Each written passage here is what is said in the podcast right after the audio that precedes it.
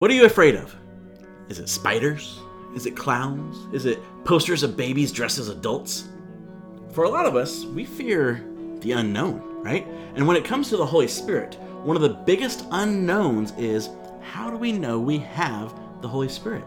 That question can create a lot of anxiety and tension and fear. That's no way to live. So, let's talk about it together.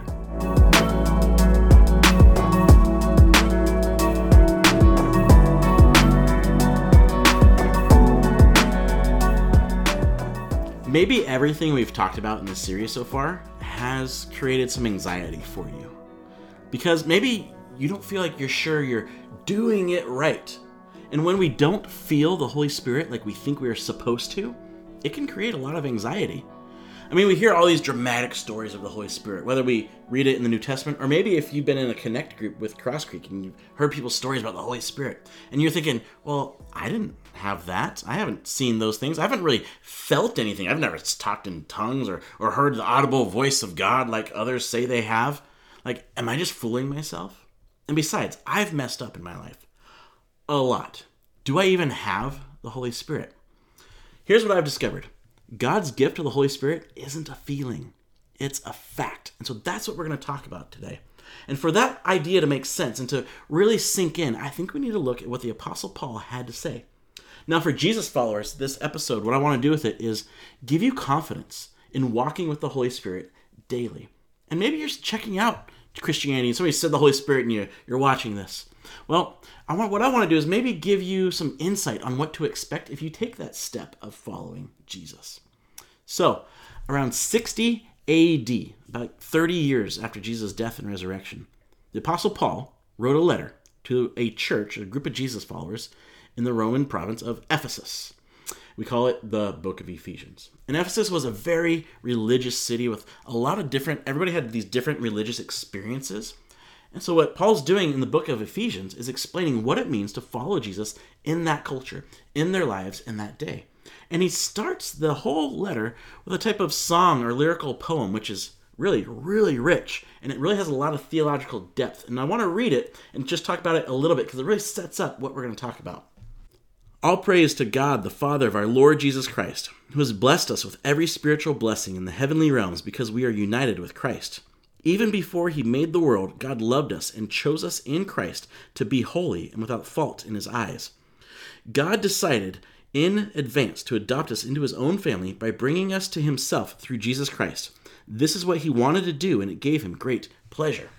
It says Jesus followers are united with Christ, and they are holy and without fault in God's eyes. That is huge. Like, if you're a Jesus follower, is that how you see yourself? Holy and without fault in the eyes of God? But if you are in Jesus, that is how God sees you. See, what, what Paul's talking about is triune God, Father, Son, Holy Spirit, from the very beginning loved us and has invited us into his family, his the dance that all three of them have had together from eternity past. He brings us into it not to grovel to some distant deity like, "Oh, have mercy on me, dear heavenly Father," right? No. He's brought us into it to enjoy his love as fully adopted children. And he did it through Jesus' life, death, and resurrection. Why? Why did he do it? Because we're, you know, we deserved it because we're the highest evolved species? No because, you know, we proved our worth by worshiping him really, really good. No. He brought us into this because he wanted to. God loves and adopts his children simply because he wants to. And so, triune God, Father, Son, Holy Spirit, has always been and will always be a relational, communal God. And he redeems and resurrects us to be a new community for a new earth and universe with him. And this whole idea really seems to overwhelm Paul, and he can't help but celebrate it. So we praise God for the glorious grace he has poured out on us who belong to his dear Son. He is so rich in kindness and grace that he purchased our freedom with the blood of his Son and forgave our sins. We belong to. We belong to his dear Son. If you are a Jesus follower, you belong to Jesus. He has showered his kindness on us, along with all wisdom and understanding. God has now revealed to us his mysterious will regarding Christ. which is to fulfill his own good plan. And this is the plan. At the right time, he will bring everything together under the authority of Christ, everything in heaven and on earth. It says, it says it's his mysterious will, like, ooh, is this mystery? No, it's more like something that was once unknown is now revealed. It was mysterious, now it's revealed. And so, what's the plan? To bring everything under Christ. As we've talked about in past episodes, Jesus followers are the first fruits. They're the, the first buds of spring of this everything being under Christ. Jesus followers are the already not yet people of God. They are already under Christ, yet they are not full, not yet fully living in the world completely restored through Jesus and to Jesus. Okay, and you're thinking like that's okay, cool, John, but like I don't really know if I'm there, if I'm totally remade. Like, I don't know. I don't feel it. We'll get there. Hold on. Furthermore, because we are united with Christ, we have received an inheritance from God.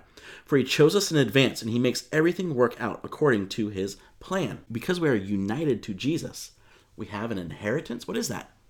Well, it's it's the new heaven and the new earth that Jesus has promised. It's eternal life in community with him in him and with each other. That is our inheritance that we will have forever.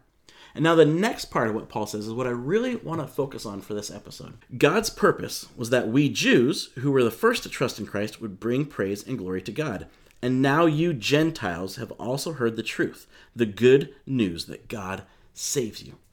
He says that we Gentiles, the, the people who believed after the Jews, have heard the truth, the good news that saves you. This word good news, it's where we get the word the word gospel. In Greek it's euangelion.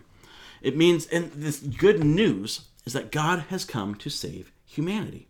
He's come to bring the kingdom of God to earth now through Jesus to restore humanity to the eternal perfect dance of triune God.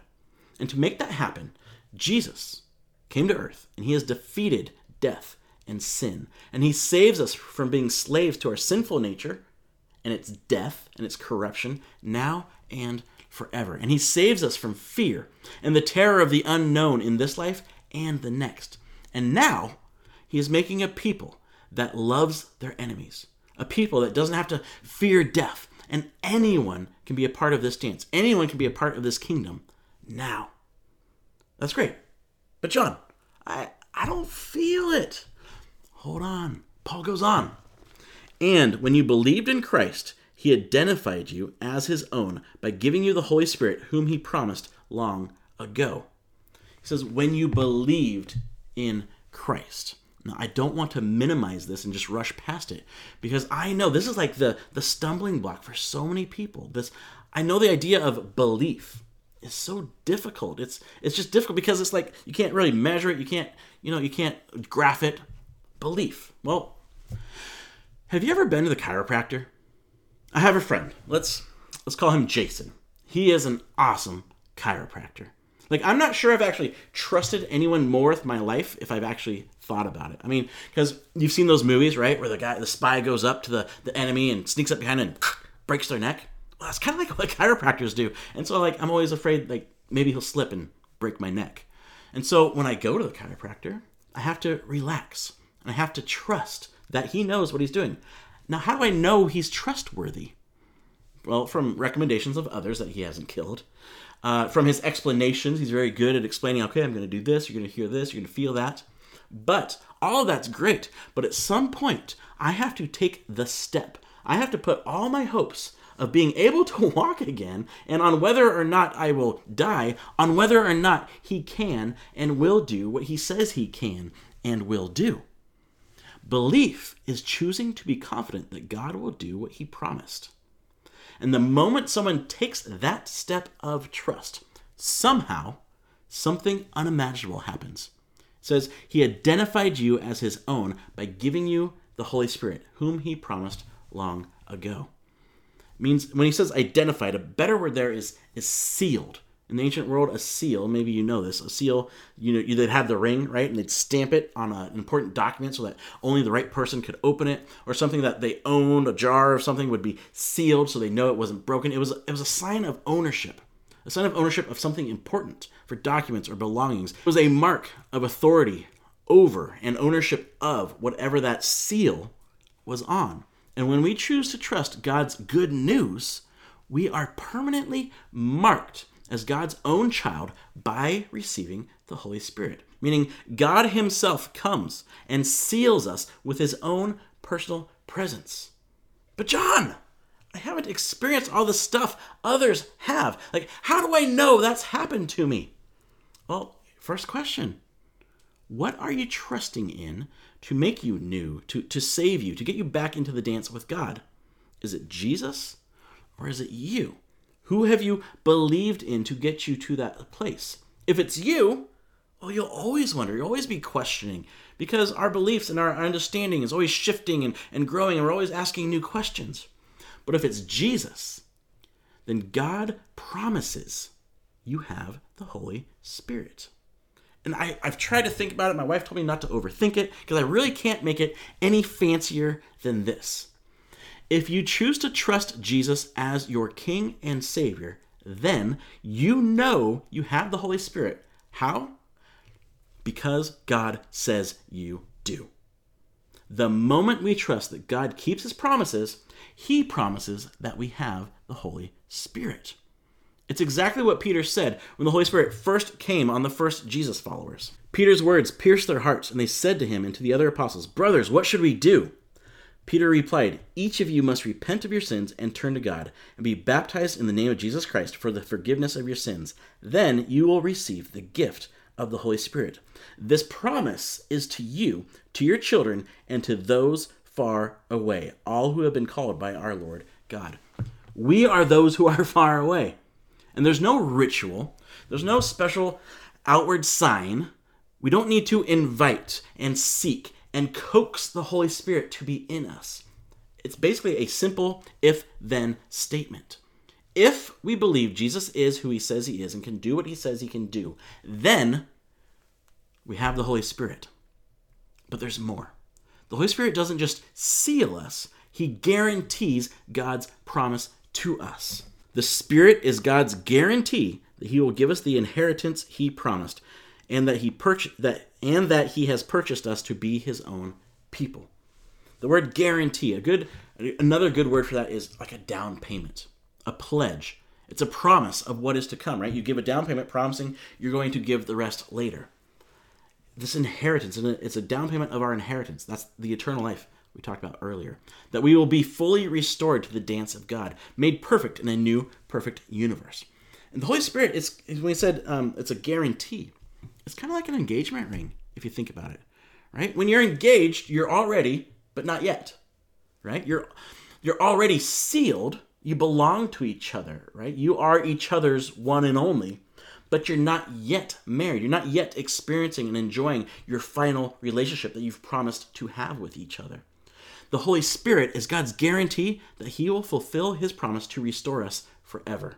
Scholar Gordon Fee put it this way he said, The Spirit, therefore, serves as God's down payment in our present lives, the certain evidence that the future has come into the present, and the sure guarantee that the future will be realized in full measure. But, John, you're thinking, oh, I know, we're getting there. I promise. But first, let's ask this question Why does God do all of this? Like, that's great that He does it, but why? He did this so we would praise and glorify Him his purpose is that we would be his own people. So we would praise and glorify him. He's making a people for himself to praise and glorify him. Why? Because he's an egomaniac and needs all these humans to grovel and praise him? No. Praise and glorify means we make him famous. We show others his goodness and his love and his mercy and his empowerment so that they can enjoy the dance as well. The Holy Spirit is creating the people of God to show the world the love of God. So, maybe, again, you're not feeling what you think you should feel. So, my next question would be Are you walking with the Holy Spirit? Are you fulfilling your purpose? Is there proof that you are becoming more of the people of God that praise and glorify Him? Listen, every Jesus follower has the Holy Spirit. That's what we talked about. He promised it. Every Jesus follower has the Holy Spirit, but not every Jesus follower is walking with the Holy Spirit. As we saw last week, in the last episode, we can either work with the Holy Spirit or we can hinder him. And the proof we have the Holy Spirit is choosing to walk with Him and having His fruit be produced in our lives. So, is there that proof? Can you look back and see love, joy, peace, patience, kindness, goodness, gentleness, self control growing in your life? But you might think, but John, what if like I was doing that or I was really into it, I was really on fire, whatever, that sounds painful. I was really on fire for God, but I've messed up so much. If your kid came to you and said, I hate you, and they changed their name, and they they like publicly and officially and legally disown you, does that change their DNA? Does that change how you feel about them, how you see them, how you know them? Does it change the actual reality fact that they are your child, that you are their parent? No. God keeps his promises, and he promised to adopt you forever. It's what Paul wrote about in 2 Timothy. This is a trustworthy saying. If we die with him, we will also live with him. If we endure hardship, we will reign with him. If we deny him, he will deny us. If we are unfaithful, he remains faithful, for he cannot deny who he is. It says if if we deny him, then he will deny us. So like if we if we say, Nope, I don't want to believe anymore, he'll just throw us out. That's not what it means. He's saying if we deny him, if we refuse to believe in the first place, then he'll be like, Yeah, no, you you're not a believer. You're not if we refuse to follow him, he'll say, Yeah, obviously you're not my follower. But then it says, if we are unfaithful, he remains faithful, for he cannot deny himself. Being unfaithful means we don't live up to what we say we will do. We, we don't live up to say, to living the way a Jesus follower should live. We don't live up to acting like his child. And he says, if we are unfaithful, he stays faithful to us because he can't deny himself. What does that mean? He's already sealed you with his own personal presence. He is living in you as proof that you are his, and he can't deny who he is, that he's in you already. See, when he sealed you, if you're a Jesus follower, if he sealed you, he already knew every time you would go off the path, every time you would deny actually loving him or, or knowing him. And he made this promise anyway, because it's never been based on you. It's never been based on what you can do. It's always been based on him and his love for you. Why? Because he wanted to. So the question is who's stronger? You, your doubt, your fear, your bad choices, or God? If God seals it, no one can steal it. Like, what would be strong enough to unseal what God has marked as his own? God himself is holding on to you, keeping you sealed, keeping you marked for himself. You know what that means? That means we're free to ask questions. We're free to have doubts and explore those. Because his love is more powerful than any of those. And you might say, okay, I kind of get that. But like, if I'm being honest, I just still feel so guilty about everything. Like, how if I feel this guilty, how can he love me? Dear children, let us not say that we love each other. Let us show the truth by our actions. Our actions will show that we belong to the truth, so we will be confident when we stand before God. Even if we feel guilty, God is greater than our feelings and he knows everything. So even if we're if we're walking with the Holy Spirit, if we still feel guilty, doesn't it, it's we can remind ourselves that God is greater than our guilt feelings. He knows the actual truth of who we are. We are his children sealed by him. But how do I know? Like how do I know I have the Holy Spirit? Because he said so. And this is what God has testified. He has given us eternal life, and this is and this life is in his son. Whoever has the son has life. Whoever does not have God's son does not have life. I have written this to you who believe in the name of the Son of God, so that you may know you have eternal life. Author Tim Settle, I think, put it best. He said, Deep down, what it means to follow Jesus is knowing and believing that his love has made us worthy of being called the children of God. It's that knowledge, that belief, that assures us that we have the Holy Spirit living in us and walking with us. And this Holy Spirit guided life is like, it's kind of like an old train, right? You have the engine and then the coal tender and then the caboose, right? And we picture the engine being the promise of God. And the coal is our trust in that promise and, and living it out. And then the caboose is our feelings. If we put all our coal and our trust in the caboose and into our feelings, it's not going to go anywhere, right? That doesn't do anything. You just get a full caboose of coal. And we'll wonder, like, why is this not working? Why is my life not going down the tracks? Why am I not experiencing what, what others say they're experiencing? And we're just going to be frustrated and guilty that we can't do it.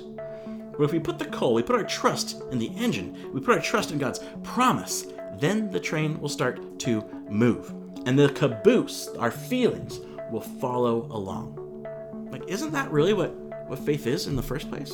Like, no matter our doubts, no matter our questions, no matter our uncertainty, no matter what our weaknesses are, we cling to God. We cling to Him and His promise and His trustworthiness. It's not about gaining more knowledge and, and relying on feelings. It's a choice to trust the fact that God promised it, so it is reality. And so, our goal this week is simple is to trust that God keeps his promises. So to remind ourselves of God's promise, let's read and really pick it apart and see what is that what's that saying about God? What's that saying about me? What's that saying about humanity? What should I do with that today? And then pray this. God, help me put my confidence in your promise and not my feelings. That's it. Help me put my confidence in your promises and not in my feelings because we put our trust in him, the feelings will come along. And then we live it. We live it out. God says you are sealed, you are faultless in His eyes. Live like it. Meaning you can love confidently. You can live freely and trust that He is guiding you, He is with you. See, the life Jesus offers isn't a life of anxiety and fear and unrelenting nagging guilt. It is a life of confidence and peace and assurance and love, even when we don't have all the answers. And He gives us the Holy Spirit as a promise, as a guarantee that we are His now and forever. And we can trust Him because He has proven He is trustworthy. And now we can walk with Him daily and experience a confidence in who we are and who is with us, no matter what the ups and downs are that go on in our lives. The more we walk with the Holy Spirit, the more we are aware that He is with us.